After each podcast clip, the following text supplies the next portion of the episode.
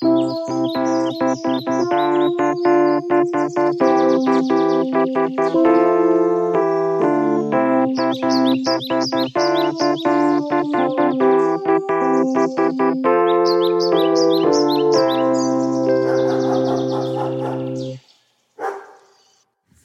Strömman, sä oot suomenruotsalainen ja sä oot nyt täällä Oodi-kirjastossa. Miten sä näet tämän suomenruotsalaisten lasien läpi tämän paikan? No, mähän kaipaan siis satamaa. Täällä on yleisesti ottaen kaikki muuhan täältä löytyy, mutta just sen puute, niin aina saa pienen kyyneleen jäätymään mun poskelle. Fun fact, tämä kirjasto on rakennettu satavuotiaan Suomen kunniaksi ja meidän podcastia tehdään myös satavuotiaan Suomen kunniaksi. Ja fun fact numero kaksi, Tämä on numero 77, Kasperin Mikon podcast, ja, mutta sinä ja minä, Mikko Pykäri, me ollaan käyty täällä ennen, mutta se ei ole ollenkaan tämän näköinen silloin. Me oltiin täällä ennen kuin kaikki muut ihmiset jonotti tänne. Me nähtiin silloin, kun tätä tehtiin. Me oltiin Oodissa ennen kuin siitä tuli kuulia ja muodikasta. Me oltiin tosiaankin, muistaakseni oli kuuma päivä ja tämä oli pelkkä työmaa kesäkuussa 2018 ja tässä sai seistä sellaisen pitkän jonon hännille ja sitten vaan kävellä tästä ohi ja täällä oli betonimyllyjä ja lisää betonimyllyjä ja tämä katto oli hyvin tämmöinen täynnä johdonpätkiä. Mutta nyt se näyttää todella avaralta. Mä tosin kaipaan sitä, että tässä aulaissa seisoisi Minna Joanniemi, joka kertoisi minulle hauskoja juttuja kadustojen nimistä – se tästä nyt näköjään puuttuu. Ja jos olisi keksitty äänelle seepia muistoefekti, sä tiedät, että aina kun on hyvissä elokuvissa muistella menneitä, tulee tämä seepia väri ja sitten alkaa tapahtumaan. Jos olisi keksitty äänelle se efekti, nyt kuultaisi ja siirryttäisiin siihen meidän Oodi-jaksoon ja vähän muisteltaisiin Minna Joenniemen viisaita sanoja katujen nimeämisestä. Jos mä muistaisin sen jakson nimen, mä vielä leikkaisin sen tähän väliin, mutta se taitaa olla turhaa.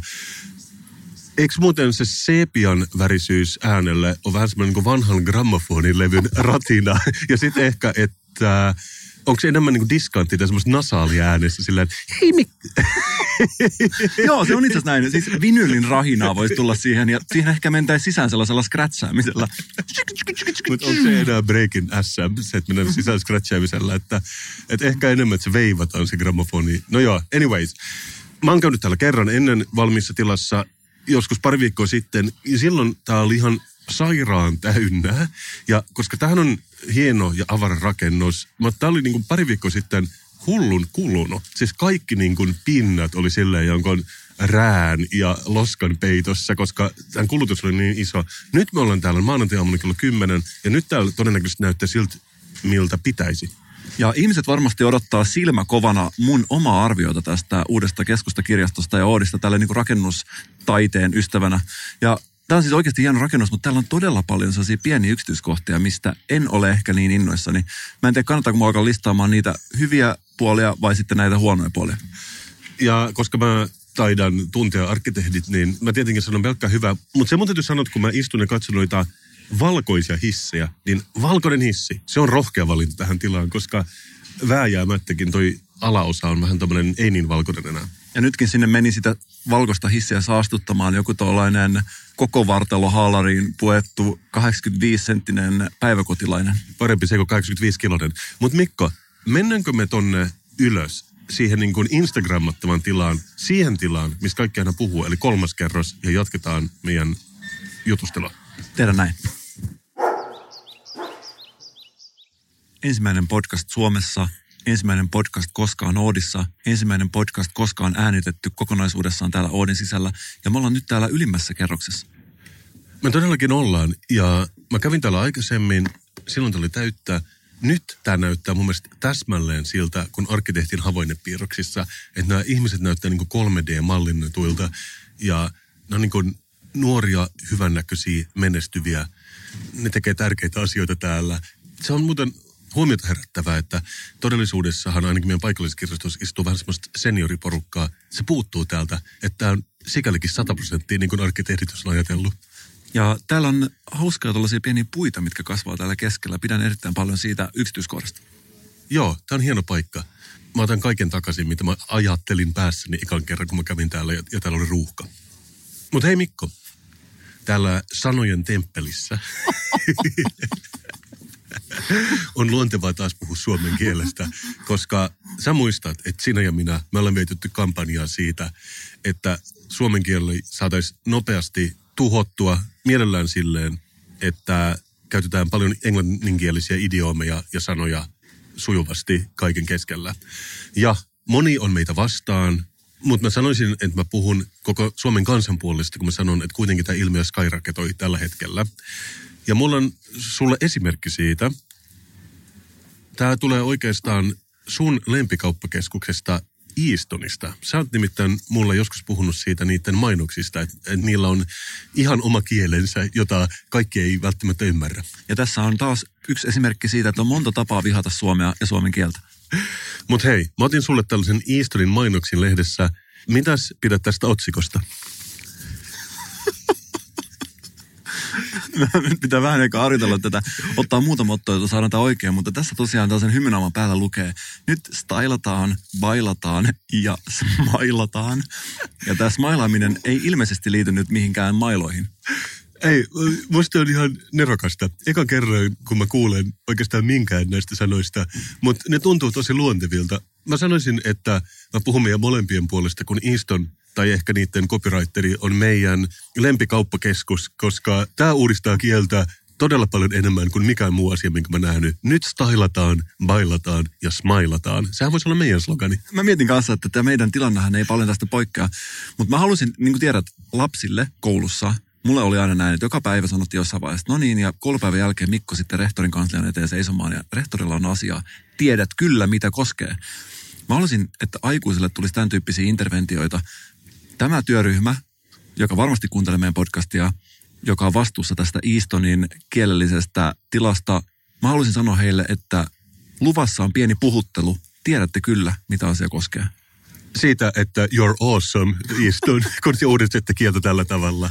Mun mielestä jo se nimi Easton, eikö se ole suomen kielen kaunein sana? Heti ehkä City Shopperin jälkeen. Ja ihan varmasti nähdään jossain vaiheessa aivan kuin luonnollisena jatkumana sellainen tilanne, missä Easton näyttävästi uutisoi, että hinnat ovat käänteisesti skyraketoinut alaspäin. Kyllä, ja olisi ihme, jos me ei poddettaisi siellä lähiviikkoina.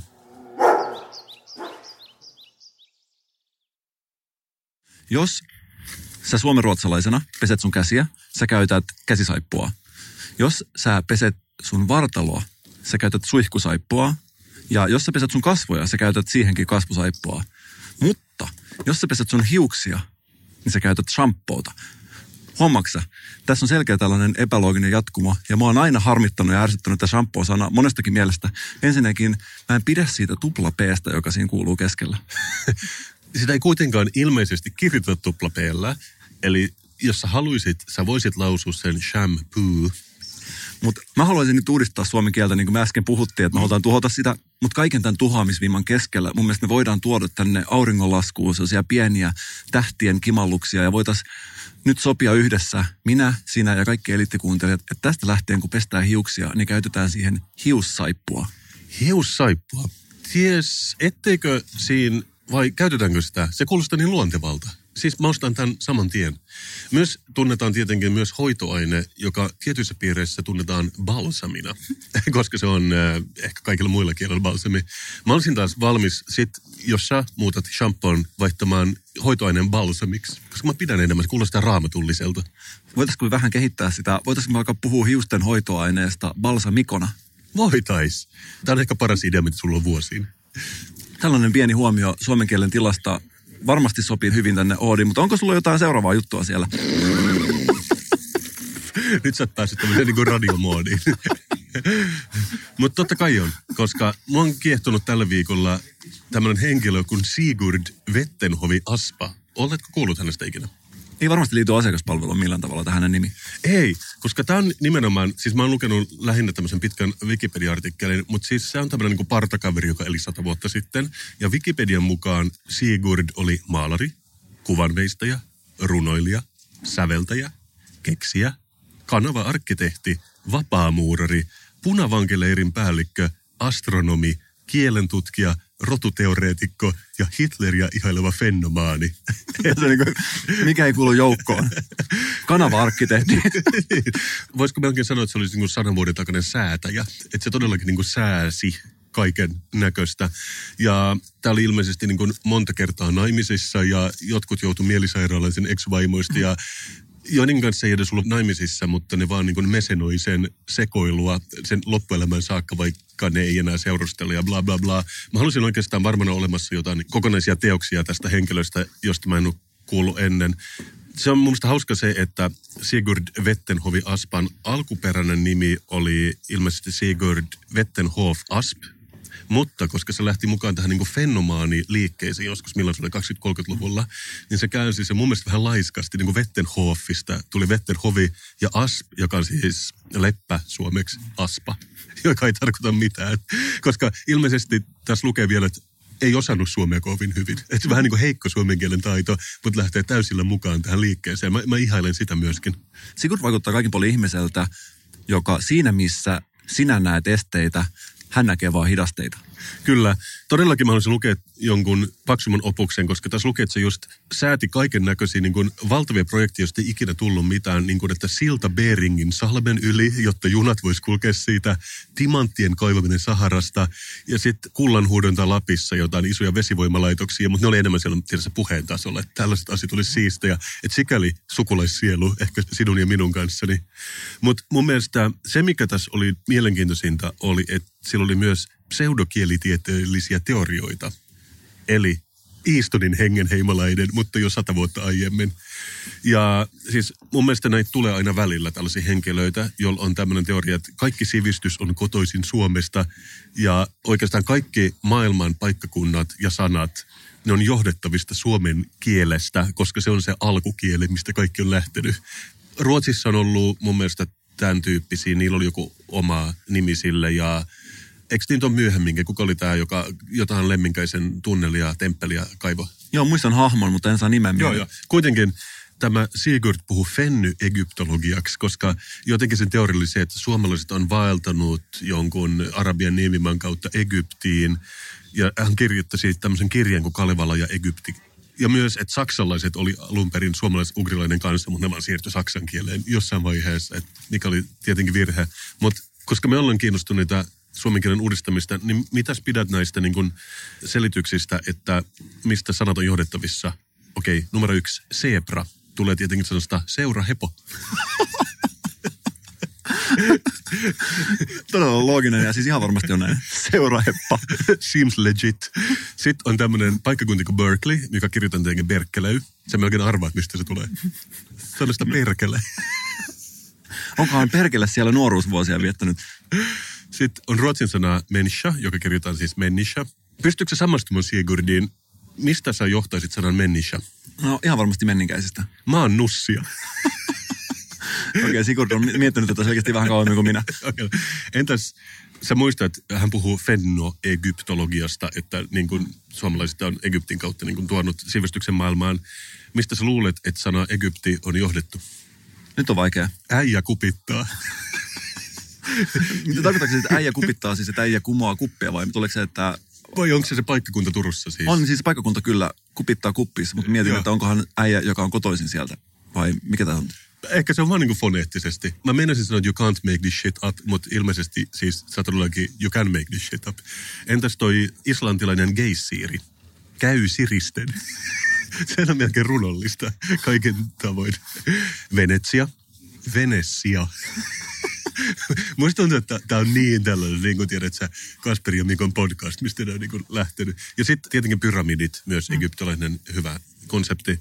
Pyhät raamit. Vähän kaukaa haettu ehkä. Ei niin hyvä kuin Berkeley, perkele. Mutta en mä tiedä. Musta tuntuu, että Sigurd Wettenhovi Aspa voisi hyvin olla meidän suojelupyhimys melkein näillä skillseillä.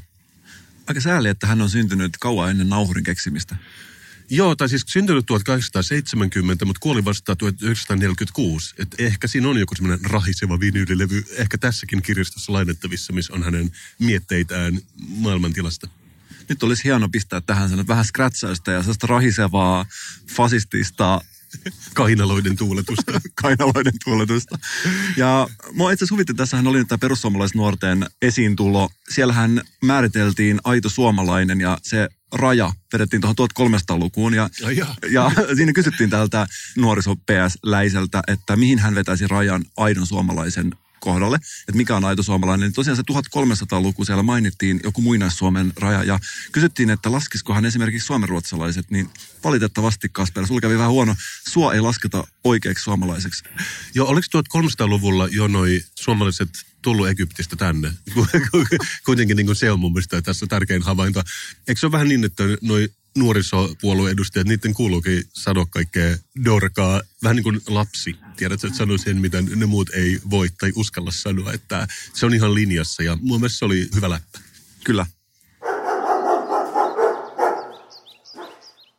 Tuossa julkistettiin tulotiedot jossain vaiheessa viime syksynä, loppusyksystä, ja siellä oli näitä elektronisia urheilijoita mukana tällä kertaa. Okei, onko siinä joku alaraja siinä tulotiedossa, koska kannattaako mun etsiä itseäni sieltä? Mä en tiedä paljonko mä oon tiedänyt viime vuonna. Mä en tiedä, miten se menee. Sen varmasti saisi jotenkin selvitettyä. Mä uskon, että jos sua kiinnostaa taas asia, niin sä saat sen selvitettyä kyllä. Mutta mua pisti silmään siinä, että samaan aikaan tuli monia tällaisia vanhempia ulos kaapista ja he sanoivat, että he toivoisivat, että heidän omasta lapsesta tulisi e-urheilija. Okei, mä tarvitsen vähän kypsyttelyä ajatukseen, mutta totta kai e-urheilija, e-hieroja, e-graafikko, kyllä, kyllä se, se E tuntuu niin kuin vaan niin luontevalta. E on vähän sama kuin me puhuttiin tästä finpoddaamisesta joku jakso takaperin ja tässä Eessä on vähän tällä samaa potentiaalia ehkä sellaiseksi kaiken kattavaksi ensimmäiseksi kirjaimeksi. Esimerkiksi e-kirjasto on jo keksitty.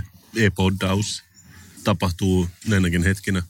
Elektroninen poddaus, niin kuin me tykätään sitä sanoa täällä. Mutta mä ymmärrän sen, että kaikki vanhemmat tietysti toivoo, että lapset tienaa niin paljon, että ne pääsee näihin tulolistauksiin. Totta kai.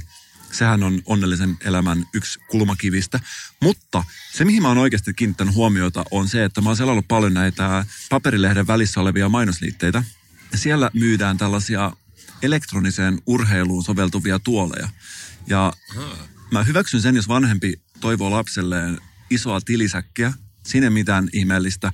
Mutta mun mielestä jos lapsen tulevaisuus kuluu tällaisella tietyn tyyppisen hierovan tuolin päällä, niin siihen kohtaan mä ehkä asettaisin itse henkilökohtaisesti se raja. Eikö niissä ole semmoinen tietty estetiikka, että ne on ehkä niinku tuuletettuja ja sellainen hyvin ergonomisia. Sitten siihen liittyy semmoinen hiiri ja näppäimistö, missä on paljon vilkkuvia valoja. Että siinä on tietynlainen semmoinen, mitä mä sanoisin, niin kuin japanilaisen viritetyn auton estetiikka kaikissa näissä asioissa. Et se on oikeastaan, se on se ongelma, mikä mulla henkilökohtaisesti on e-urheilun kanssa. Että jos se tapahtuisi jossain niin kuin tanskalaisella tyylikkäällä tuolilla, se olisi paljon hyväksyttävämpää. Sama täällä. Nehän näyttää tällaiselta ralliauton istuimelta ja salibändimailan lavan väliseltä risteytykseltä monesti. Ja mä mietin vaan, että jos sulla on muuten harkittu skandinaavista muotoilua sisältävä koti esimerkiksi, sä tuot sellaisen tuolin sinne, niin mä väitän, että se näkyy, oli verhoja kiinni tai auki kadulle asti. Mutta onko se harkittu sillä tavalla, että kaikkina aikoinahan, jos, jos tällä hetkellä e-urheilun demografia on kuitenkin nuorempi kuin 30, tai siis usein puhutaan just näistä, että teinit tekee sitä ja voittaa jonkun ison turnauksen Etelä-Koreassa, mutta eikö se ole kaikkina aikoina ollut niin, että sen just teini-ikäisen lapsen huone pitää sisustukseltaan olla erilainen kuin kaikki muut huoneet, että muuten joku on vialla. Niin aivan, se on niin tällaista kapinaa. Että onko sun lasten huoneen seinällä esimerkiksi näitä natsilippuja? ei vielä, ei vielä. Mutta se on varmasti tulossa, koska jollain tavallahan siitä pitää ottaa niin pesäeroa vanhempaan sukupolveen. Mutta myös koska mehän tunnetaan joissakin piirissä Kasper Daamuksena ja Mikko Daamuksena, niin nyt tietenkin olisi korkea aika perustaa sellainen huonekalutehdas, joka tekee kokonaisia sisustussuunnitelmia tai kokonaisia huonekalusarjoja tähän tyyliin, koska menee nyt 10 tai 20 vuotta, niin olohuoneidenhan pitää olla niin kuin täysin tämän näköisiä kokonaan. Aivan. Mä oon itse asiassa itse ajatellut sitä väärinpäin, että oikeasti se ei mene niin, että sulla on valmis sisustus, johon sä tuot sen elektroniseen urheiluun soveltuvan tuolin, vaan se menee niin, että sä otat tyhjän tilan, laitat sen tuolin keskellä ja suunnittelet sen koko muun sisustuksen sen tuolin ympärille. Kyllä, mä sanoisin, että hiilikuitu. Hiilikuitu on se niin kuin avainsana tässä.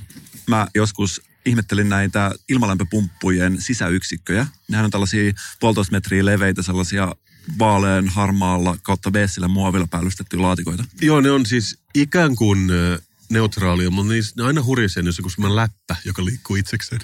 Ja mun kaverille mä näin valittelin ja hän sanoi, että hän itse suunnitteli sen koko sisustuksen näiden laatikoiden ympärille niin, että ottaa sen sellaiseksi kiintopisteeksi koko sisustuksen. Ja mä jotenkin rakastan tähän ideaan. Mä oon oikeasti miettinyt tätä nyt varmaan puoli vuotta, että miten rakentaisi tällaisen toimivan sisustuksen tällaisen ilmalämpöpumpun sisäyksikön ympärille. No se näyttäisi varmaan just serverihallilta. Tai että olisi just semmoisia paljon läppiä niin kuin joka puolelta. Että esimerkiksi sun sänky olisi semmoinen iso läppä, joka aukeisi vain seinästä ja se olisi poissa tieltä päivisin, joten se on varmasti tehtävissä. Mulla tulee mieleen palovarottimet, jotka on myös semmoinen valkoinen möykky, jossa on joku pieni nappi, mikä vilkkuu yöllä. Eikö niitä jossain vaiheessa yritetty esimerkiksi, että se on niin kuin, tiedät sä, että nyt se onkin kärpänen tai jotain, mutta ne ei jäänyt pitkäikäiseksi se, että tietenkin kun meillä nyt tulee se Finmikko, huonekalutehdas, joka tekee niitä e-sport-henkisiä sohvaryhmiä 20 vuoden kuluttua, niin myös ehkä semmoiset isot ilmalämpöpumput, jotka näyttää vaikka koppakuoriaiselta. Ja joku ilmalämpöpumppu, mikä toimisi myös kynättelineenä, voisi olla hyvä, että se olisi yhdistetty muutamia eri toimintoja. Mulla tulee mieleen, mä en tiedä onko mä puhunut siitä, mutta tämä on mun kaikkien aikojen suosikki muotoilun helmi on tällainen tietty surffailutuoli. Mä en tiedä, muistatko, se on 2000-luvun alussa, se oli sellainen, että kun sä menet istumaan, saatat sen pienen takakennon ja se tietokoneen emoyksikkö tulee siihen syvälle sun haarojen väliin niin, että se CD-rompun luukku on suurin piirtein tässä vatsan seutuvilla ja siinä on molemmille käsille sellaiset omat käsinojat ja hiirelle ja hiirimatolle sellainen oma alusta. Mä väittäisin, että niitä tälläkin hetkellä on jossain käyttämättömänä, mutta itse olen kyllä kiinnostunut, jos joku löytää tällaisia jostain. Ja musta tuntuu, että mä oon nähnyt sen designmuseossa. Se voi olla vain unta, mutta mä myös luulin, että kun Arabian rannan kauppakeskus, eli Arabian rannan portaali avattiin, niitä oli varmaan rivissä vuonna niin kuin 2001 siellä. Että ehkä siellä on joku kellari, missä niitä olisi tosi paljon, jos todellakin kaipaat niitä. Mutta se on mielenkiintoista, että sä kurkkaat tulevaisuuteen, puhut e-urheilusta, koska mä olen nimittäin tutustunut vähän e-muotiin, eli elektroniseen muotiin. Ja sä luulit, että se on tulevaisuuden asia, mutta se on nyt jo meidän keskuudessamme. Koska tällainen ruotsalainen firma kuin Carlings, sä ehkä tiedätkin, onko se jonkinnäköinen streetwear-kauppa, mihin tulee niin kuin rullalautaille sisään. Ne on joka tapauksessa jo ennen joulua lanseerannut digitaalisen malliston, mikä musta on jotenkin aika eteenpäin katsovaa. Voiko niitä ladata Fortniteen näiden hahmojen päälle? Ei ihan. Mutta siis se oikeasti toimii niin, että sä otat joku kuvan itsestäsi, jossa tykkäät tosi paljon. Sä lähetät sen sinne firmaan ja sitten niillä on joku tiimi, tällaisia graafikoita, joka photoshoppaa sun päälle sen digitaalisen vaatteen. Se maksaa 100-300 kruunua. Mä en tiedä, onko tämä vielä Suomessa, mutta Ruotsista on. Eli noin 10-30 euroa. Sitten lähettää sen takaisin ja sitten sä voit postata sen Instagramiin tai TikTokkiin tai mihin sä nyt haluatkaan sen tänä päivänä ladata. Ja sitten tietenkin sähän et ajattele niin, mutta jotkut on sille, että sitä ei ole olemassa. Tämä oli siis tämän ruotsalaisen Bon-lehden artikkeli ja tämä kirjoitti, että nyt kun sosiaalinen media, se on oikea asia, se on olemassa. Ja miten niin näitä vaatteita ei ole olemassa, jos ne on Instagramissa, että ne on ihan yhtä paljon olemassa kuin sun oikea vaate, mutta ne on tietenkin ekologisempia kaikilta tavoin. Onko se siis näin, että sä saat sen ikään kuin avatarin sieltä, ja sitten sille voidaan fotaroida päälle esimerkiksi sellainen teepaita, missä lukee attitude is everything. joo, joo, tai siis sä lähetät kuvan, että se kuvan kuitenkin oikea, minkä, että sä otat itse sen kuvan ja lähetät niille. Aivan, ja sitten fotaroi siihen näitä Carlingsin vaatteita. Joo, nimenomaan, tai jonkun tietyn malliston. Musta on hauska idea, koska se avaa kaiken näköisiä mahdollisuuksia vaatteista, mitkä ei ehkä ole niin käytännöllisiä, mutta helppoa kuitenkin tehdä. Joskushan puhutaan siitä, että jotkut ihmiset osaa kantaa tietyn tyyppisiä erikoisvaatteita sillä tavalla, että se jotenkin on uskottavaa. Niin kuin tiedät, että on ihmisiä, jotka pystyy pukeutumaan erikoisesti ja se on todella uskottavaa ja näyttävää. Itse en kuulu siihen porukkaan. Mutta mä näen tässä mahdollisuuden tosiaan, että sä voisit ottaa jonkun tosi mukavan, esimerkiksi valkoisen teepaidan kanssa vaatteen, ja sitten Karlinksin tiimi saisi leipoa siihen vähän sitä attitudea mukaan. Niin, tehdä vaikka Kasperi Mikko paidan siitä valkoisesta teepaidasta, että joka tapauksessa Mun päässä on oikeita vaatteita ja ne, jotka väittää muuta, ne voi yhtä hyvin väittää, että ne, jotka soittaa meidän podcastin, ei olisi oikeita ihmisiä. Siitä puheen ollaan. Meillä onkin tullut viesti. Kuunnellaan se. Moi, täällä Pertti. Ja täällä Sussu. Me, me olemme Pertti, Pertti ja, ja Sussu. Sussu. Ja me pidämme Sussun ja Pertin blogia, Instagramia sekä kaikkia muita somekanavia. Voisikin sanoa, että elämme ja hengitämme somea. Puh. Puh. Puh. Puh. Puh. Puh. Mutta Sussu. Muistatko kun vielä viime vuonna meidän molempien harrastus oli shoppailu? Muistan. Shoppailu on ihanaa. Niin on. Mutta ajat muuttuvat. Ja nyt ilmastonmuutoksen vuoksi shoppailun on loputtava. Maapallo ei kestä sitä kuormitusta. Ai jaa. Sääli. Voin kertoa, että minä suostun ainakin tästä lähtien pelkästään käyttämään vintage-vaatteita. Niin kuin tämä paita. Mutta Pertti, etkö sinä juuri ostanut tuon paidan uutena viime viikolla? Toki. Mutta jos se on viikon vanha, niin sittenhän se on jo vintagea, eikö vain? No niinpä tietenkin. Pertti, olet kyllä niin fiksu, Teen vaan minkä minun täytyy maapallon hyväksi. ja siksi olet niin ihana. Mutta Pertti, onneksi blogailu ei kuluta luonnonvaroja. Ei niin. Bloggailu on luonnon ystävän valinta. Oikea ekoteko. Voitaisinkin melkein varata uusi matka niin saisimme uutta materiaalia kaikkiin somekanaviimme. Esimerkiksi Instagramiin, Snapchattiin ja TikTokiin. Ja tietenkin Facebook-storiin. Pusi pusi toivoo Pertti ja Sussu. Ja muistakaa seurata meitä kaikissa meidän ekokanavissamme. Joo, kiitos tästä muistutuksesta. Mä oon itse joskus pistänyt merkille sen, että oli joku tällainen ylipainoon liittyvä televisio-ohjelma. Ja siinä oli tällainen ylipainoinen päähenkilö. Ja hän kommentoi siinä, että jos olisi vaan jotain, mitä hän voisi syödä, että hän laihtuisi. Lapamatua. Lapamato ehkä. Ja sitten oli joku tällainen huumausaineesta kertova dokumentti jossain vaiheessa, missä puhuttiin huumausaineesta ja huumausaineongelmasta. Ja siinä oli joku tällainen yksi huumausaine, jota sä voisit ottaa, joka poistaa sun riippuvuuden muihin huumausaineisiin. Ja kolmantena voit ottaa tämä Pertin ja Sussun ratkaisu shoppailuongelmaan, että miten sä voisit shoppailla lopettaaksesi lopullisesti shoppailun. Joskus tuntuu, että etsitään ratkaisua vähän tutuilla konsteilla. Joskus tuntuu esimerkiksi siltä, että jos me haluttaisiin lopettaa podaaminen, niin lisäpodcastien äänittäminen ei välttämättä ole oikea ratkaisu siihen. Mutta me ei toisaalta osata myös muuta. että siinä sen taas näkee. Kyllä mä tiedän, mistä puhut. Ootko sä pannut merkille sellaista ilmiötä, kun ihmiset juo pulloista juomia? Se voi tehdä kahdella tapaa, oikein ja väärin. Nyt ennen kuin mä paljastan omia kortteja tässä, niin mikä on sun mielestä oikea ja mikä on väärä tapa? No tietenkin se, että niin kun joskus niitä pullon suuta jaetaan tovereiden kesken, niin on väärin niin kuin deep throatata se pullo ja oikein niin imeskellä se neste ulos sieltä. Et niin vähän kosketusta kuin mahdollista on tietenkin se oikea tapa. On. Tämä on yksi sääntö. Sitten toinen sääntö on sellainen, että mä oon nähnyt yllättävän usein sellaista, että ihmiset ikään kuin kielellä lukitsee sen, sen pullon oikeaan asemaan. Eli että se pullo liikkuu tässä suun ympäristössä, kieli tulee ulos ja yhtäkkiä kuuluu vähän niin kuin sä tankkaisit jotain lentokonetta ilmassa. Eli se tavallaan se ko- ko- Ääni, joka on kaikille tuttu. ääni, joka on kaikille tuttu. Ja ihminen lukitsee tämän ja tunkee siis kielen tähän pullon reikään ja sen jälkeen deep throattaa sen lopun pullon sisään. Ja mä oon vähän ihmetellyt tätä tapaa. Onko mä nähnyt tämän jossain niin japanilaisessa kontekstissa, mutta hygieninen kanssa. Mutta myös, että siellä osataan se, että se pullo vaan hoveroi 10 senttiä suun yläpuolella ja se ruiskutetaan se neste suuhun sieltä ilman, että mitään intiimiä tapahtuu pullon ja ihmisen välillä. Mä sanoisin, että meillä länsimaalaisilla on vielä siihen matkaa. Voisiko tätä menetelmää kutsua esimerkiksi juoman kaatamiseksi suuhun? Ammattitermein kyllä, mutta mä en osaa kaikkea noin hienoja sanoja. Mutta ehkä tämmöinen välimuistutuksena vaan tähän, että muistetaan, kun ollaan siellä terassilla juomassa sitä juomaa suoraan pullon suusta, että muistetaan nämähän perussäännöt. Mutta tähän on myös se ratkaisu, että jos me kaksi vaikka, me voitaisiin tuoda markkinoille ratkaisu, että kaikki kantaisi mukana ihan tosi suurta määrää muovisia kertakäyttöpillejä koko ajan.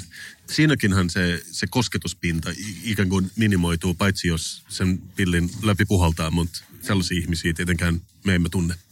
Ja ehkä tässä vaiheessa maailmanhistoria voisi olla aika hyväkin tämä pilli, koska nehän ollaan nyt kieltämässä. Ja pillien käytöstä on tulossa vähän niin kuin uusi tupakointi, tällaisen tietyn tyyppisen pahuuden ja badassiyden merkki. Aa, totta. Niin kuin, että voi seistä baarin edessä ja niin kuin posket lommolla imee jotain niin tritmehua siinä vaiheessa, kun tupakointi kielletään kokonaan. Ja ehkä, mä tiedän, dieselauto on käynnissä siinä vieressä, mutta sehän tullaan tietenkin myös kieltämään, että joo, mä pidän siitä, että sulla on niin kuin sormi kadun pulssin päällä vuodesta toiseen. Ja samaan aikaan taivas rakoilee ja sieltä astuu sisään yksi tällainen ilmestyskirjan pedoista, puhaltaa pasunaan ja kertoo ennustuksen tälle vuodelle. Tänä vuonna, 2019, tullaan näkemään artesaanipillit. Mm. Käsityönä tehdyt, luonnonmateriaaleista valmistetut, monikäyttöiset pillit, joita ei voi pestä pesukoneessa. No onko se vain joku Ollaki? Koska siitähän se on oikeasti lähtenyt alun perin, että joku on keksinyt, että hei mä voin imeskellä jotain mettä tästä kukasta tämän niin kuin kuivan oljen läpi. Niin miten kauan ennen kuin ne tekee comebackin? Mä näkisin, että Olken comeback on tulossa. Se ei vaadi mitään muuta kuin aidon oljen ja tosiaan upotetaan se epoksiin ja porataan reikä siitä läpi. Se, se, on, se on kyllä niin kuin nykypäivän ratkaisu, jos mikään. Mikko, mä luin haastattelun ja siinä haastattelussa oli muusikko. Mä luulen, että sä samaistuisit siihen. Mutta oli vähän vanhempi muusikko, naismuusikko, yli 50. Ja se koko juttu on oikeastaan näin, että tämä muusikko, bla bla bla, valitsi uran lasten sijaan.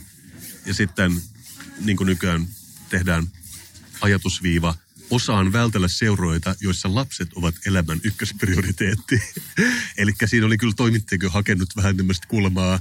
Eiköhän ne puhunut kaiken näköisestä siinä haastattelussa, mutta valittiin tämä niin kuin, että muka jollain tavalla ei niin lapsipositiivinen kulma, vaikka siis haastattelussa sanottiin kaikkea muuta, mutta otsikko oli kuitenkin tämä.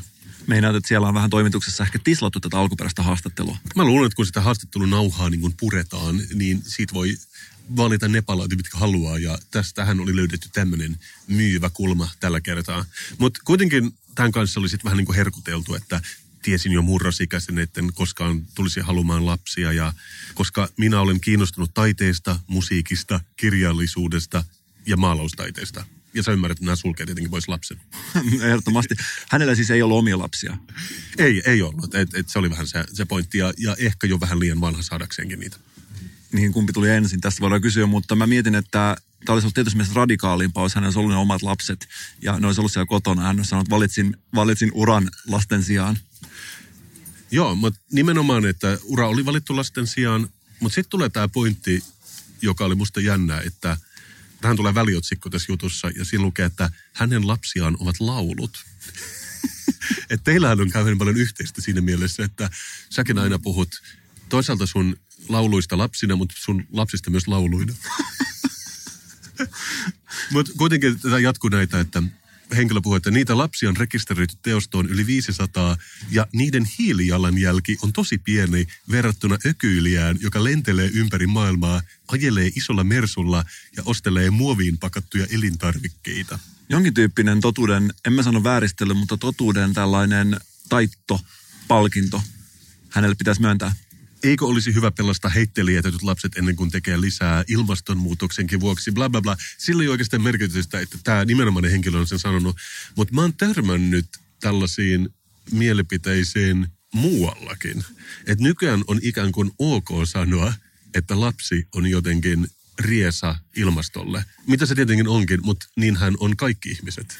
Ja ikään kuin voi verrata lasta joko niin kuin musiikkikappaleeseen tai ökyilevään mersuun, ikään kuin olisi täysin samalla viivalla. Ja mä oon miettinyt, että nyt on otettu, tiedätkö, nyt on tämä ovi potkastu sisään, nyt on se seuraava ovi edessä. Että voiko seuraavaksi ruveta ehdottamaan, että pitäisi tappaa ihmisiä, koska nehän vasta niin kuluttaa luonnonvaroja. Mä oon miettinyt ihan oikeasti tätä samaa juttua, hauska, että sanoit samaan aikaan.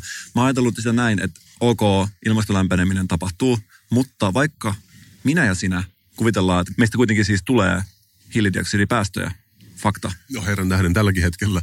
Tämä puhe ei synny itsestään, let's put it that way.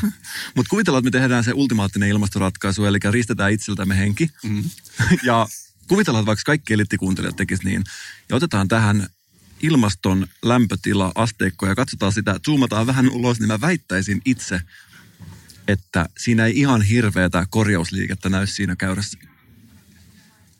Ei, ei. Mutta niin kuin ylipäätään se, että voidaanko viedä toi just vielä pidemmän sen jälkeen, kun sanotaan, että joo joo, että olen sarjamurhaaja, mutta tein tämän ilmaston vuoksi. Vähän samalla kuin koululaiset niin kuin menee lakkoon ilmaston vuoksi. Että voisiko aloittaa joku, niin kuin, joku valtio aloittaa jonkun puhdistavan sodan ja perustelisi silleen, että tämä on ilman muuta niin kuin ilmaston takia, että meidän oli pakko tehdä tämä.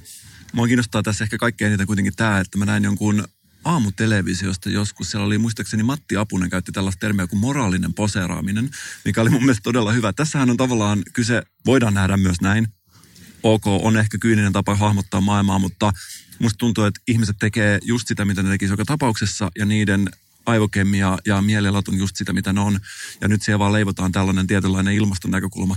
Esimerkiksi mehän voitaisiin sanoa, että me tehdään tätä podcastia sen takia, että tämä on ainut hiilineutraali tapa tuottaa sisältöä tai jotain muuta. Että toiset vaan keksitty jälkikäteen joku tällainen ilmastokulma tähän.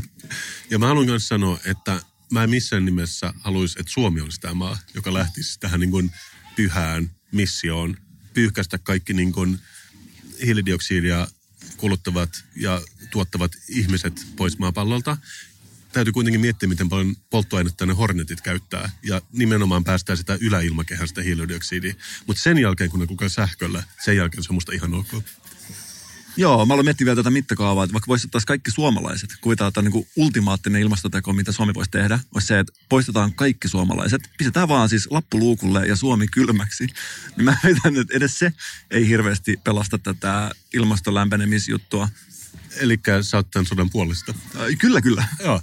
No mut hyvä. Että, mutta tosiaankin, että hold your horses, että me kuitenkin tiedetään että tällä hetkellä ne tankitkin, ne saastuttaa todella paljon. Ne kulkee varmaan dieselöljyllä.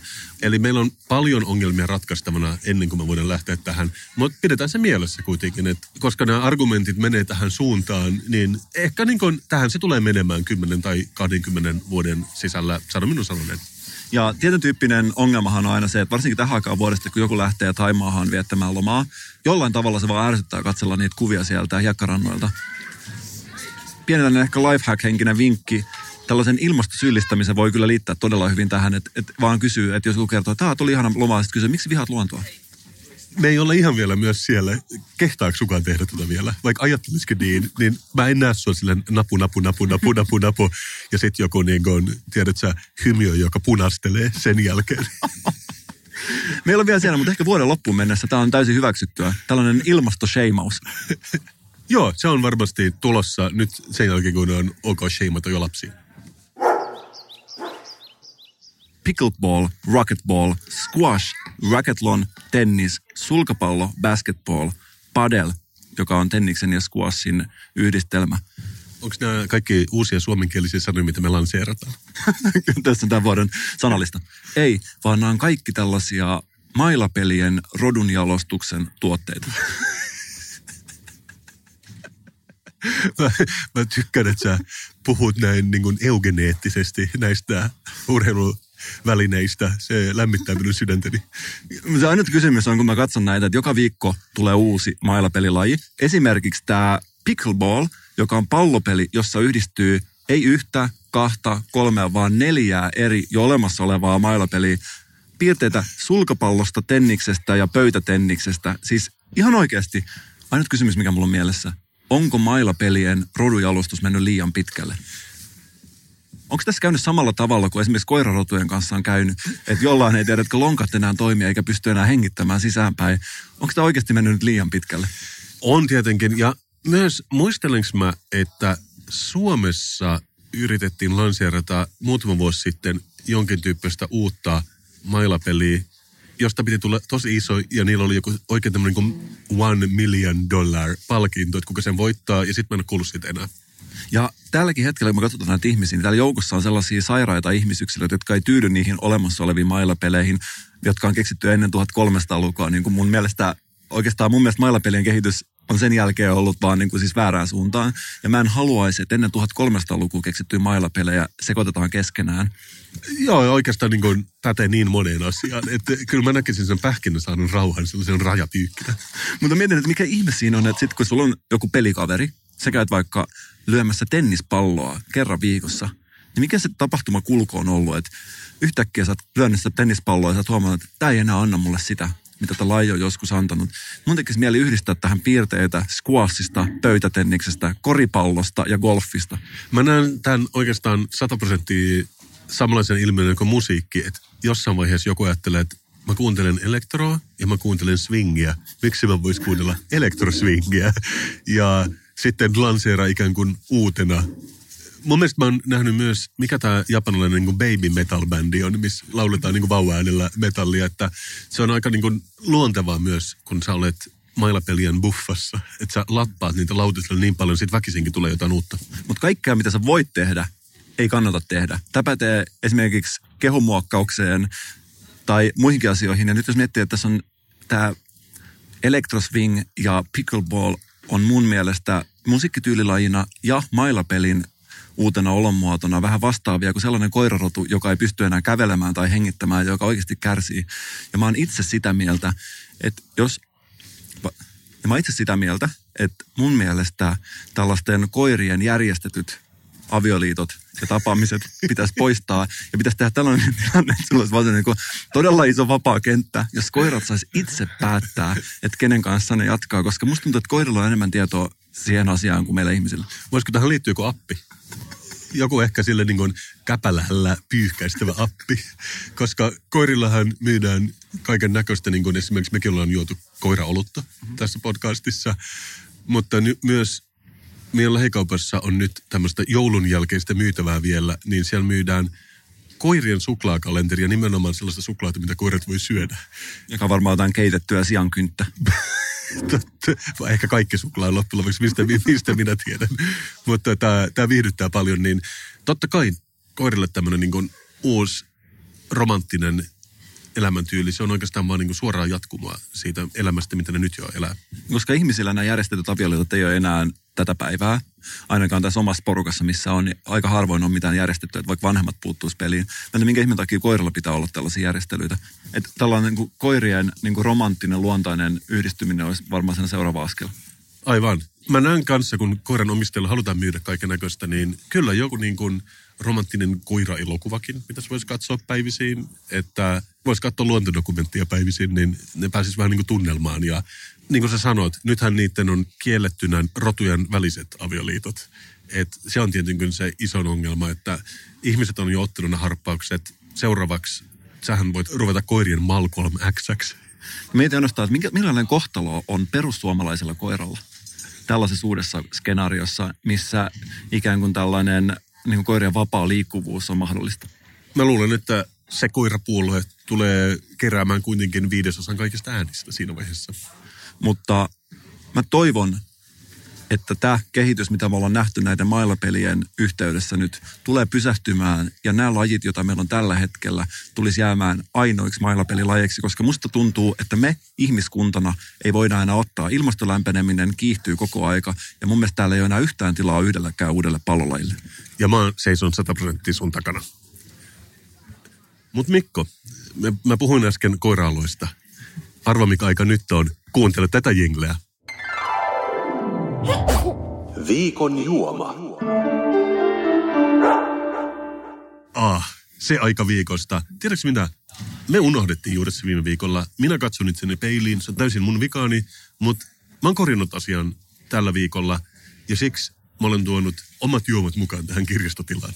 Onko meillä nyt kaksi juomaa vai onko meillä vain yksi juoma, joka on tuplasti niin hyvä kuin aikaisemmin? Äh, tuplasti niin hyvä, en tiedä, mutta ainakin meillä on juoma ja kaksi tällaista hienoa muovista lasia, jotka tulee elämään seuraavat 10 000 vuotta jossain niin kuin kaatopaikalla. Ne näyttää aivan siltä, niin kuin sä olisit anastanut ne sieltä Kalasatamaan hyvinvointikeskukseen näytteenottopisteen luota. Ja siihen mä en tietenkään voisi sanoa juuta eikä jaata. Mutta mitä sanot tästä juomasta? Ahaa. tässä on, olisiko tässä sitten kreikkalaista kirjoitusta?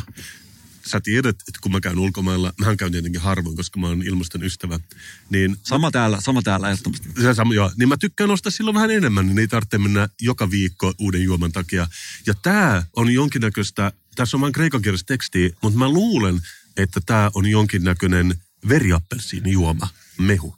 Tässä on kyrillisiä kirjaimia, niin mä en ymmärrä, mitä tässä, tai mitä ne on, ne ei ole kyrillisiä, ne on kreikan kyrillisiä kirjaimia. Mutta tässä on tämmöinen vähän niin kuin punertava appelsiini. Miten sä näkisit kreikkalaiset, kun ne kuitenkin rokkaa noilla omilla kirjaimillaan ainoana maana ilmeisesti? Onkohan siinä vähän sellaista erikoisuuden tavoittelua?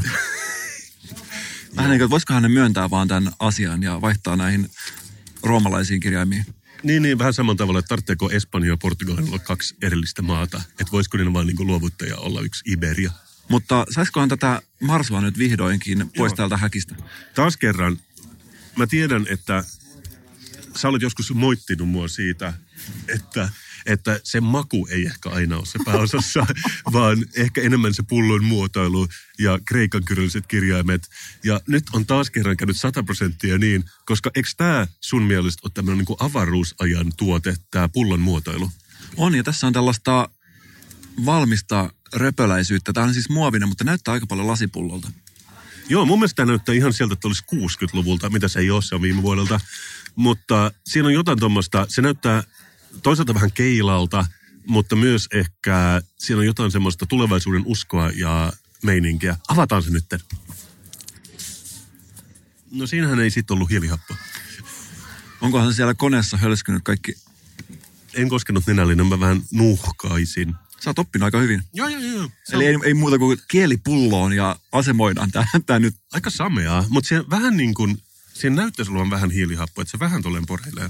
Sä kyllä todellakin tunnet, mutta että sä annostelit tätä tällaisen niin vähän reilu sentin kokoisen siivun tuonne näytteenotto kupin pohjalle. Ja tämä todellakin, jos mä olisin lääkäri, mä puristelisin vaan päätä, niin kun mä katson tämän väriä, koska tämä ei ole sille niin terveen keltaista, vaan enemmän aika sameaa.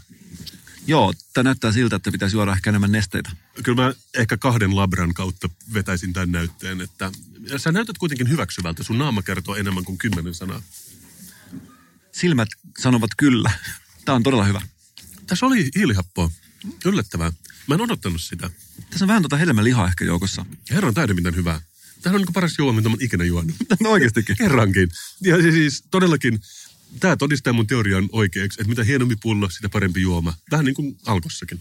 Tämä todistaa, että me ollaan juotu nyt näitä varmaan noin reilu 70 erilaista juomaa ja se, että tämä nyt tämä etiketti vihdoinkin korreloi tämän sisällön kanssa yksi kohta 70, niin nyt vihdoinkin on teoria todistettu oikeaksi. Ja, ja myös sen teorian, että se, jos 70 juomaa, josta 69 on pahoja, niin sä oikeastaan muistat vain ne 69 juomaa, etkä tätä yhtä, joka on hyvää enää ensi viikolla. 5 kautta 5. Sama täällä.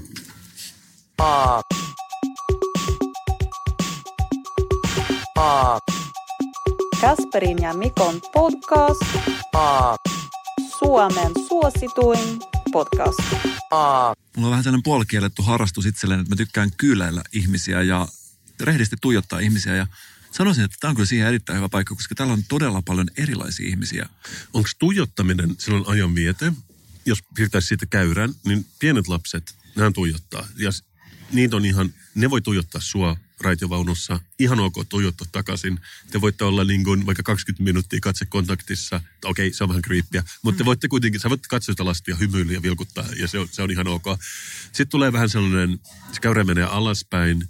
Ehkä siellä niin kuin 30-40 vuoden tuijottamiserämaa. Mutta sitten vanhemmiten tuijottaminen lisääntyy myös ihmisellä. Joo, ja mä joskus asun tällaisessa taloyhtiössä, missä oli joku kahden parkkipaikan tällainen osuus. Ja siellä oli tällainen vanha rouva, joka katsoi sitä kahden parkkipaikan ruutua ja katsoi siis herkeämättä ympäri vuorokauden. Okei, okay, ikkunasta on. Kyllä, aina. Okei. Ja se oli aina nimenomaan nämä kaksi parkkipaikkaa. Jos pistit siihen auton, niin tuli huomautus. Niin ne oli tyhjiä. Joo, ne oli tyhjä, koska niihin ei saanut pysäköidä. En tiedä, kuka niitä sai sit lopulta käyttää, mutta aina jos erehdyin vahingossa pysäköimään tai sitten kun vieras erehtyi pysäköimään, niin tuli välitön huomautus. Okei, joo. Mutta mä, niin, jotenkin ajattelin, että voisiko tällä rouvalla olla joku pieni kasvimaa siinä. Tai aina käydä vaikka tyhjentämässä biojätteet sinne viikoittain, että pikkuhiljaa syntyisi semmoinen niin ryytimaa. Mutta ehkä se on enemmän tämä niin kuin, ää, tieto siitä, että omistaa jotain tässä kaupungissa, niin se riittää. Sen ei tarvitse muuta kuin asfalttia. Mä näkisin, että mä oon varmaan siis varhaiskypsä tämän tuijottamisilmiön osalta siinä mielessä, että mä varmaan vastaan sellaista noin 65-vuotiaista ihmistä tuijottajana, mutta mä en ole vielä valmis tuijottamaan siis esineitä Okei. tai parkkipaikkoja. Että mä oon nyt vielä niin kuin elolliset olennot, ihmiset ja eläimet kiinnostaa. Joo, ja toisaalta niin kuin esineitä on joskus enemmän ok tuijottaa, jos sen tekee niin, että muut ei tuijota sua. Mutta mä tiedän, mitä sä sanot. Esimerkiksi jos mä näkisin jossain tällaisen seurahevon, niin mä saattaisin tuijottaa sitä todella kauan ja suoraan silmiin. Vaikka Berkeleissä, eli Perkeleissä. Mutta tämä meidän podcast-lähetys rupeaa lähestymään loppua. Tämä on ollut jakso numero 77. Me istutaan keskustakirjoista Oodin kolmannessa kerroksessa ja tuijotetaan ihmisiä. Mitä me ollaan opittu tällä viikolla? Ollaan opittu ainakin se, että podcastin äänittäminen on ainut hiilineutraali tapa kerjätä huomiota. Kyllä, ja oikeastaan se, että on vihdoinkin on mun lunastunut kaikki mun pään sisäiset odotukset, tämä kirjasto, koska meidän eka tapaaminen ei ollut niin hyvä, mutta me annettiin täällä toinen mahdollisuus. Ja mä sanoisin, että me tullaan vielä näkemään monta podcastia täällä nyt, kun me ollaan ikään kuin avattu ovi tähän mahdollisuuteen.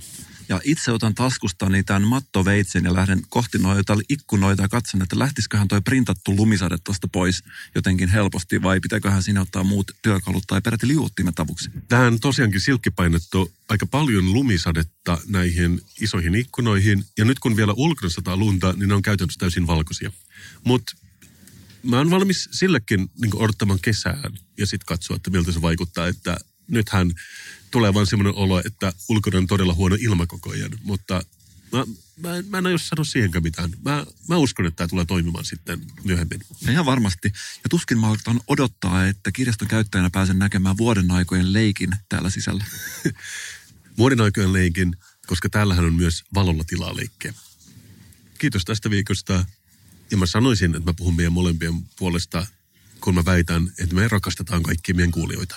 Ensi kertaan. Moi. Thank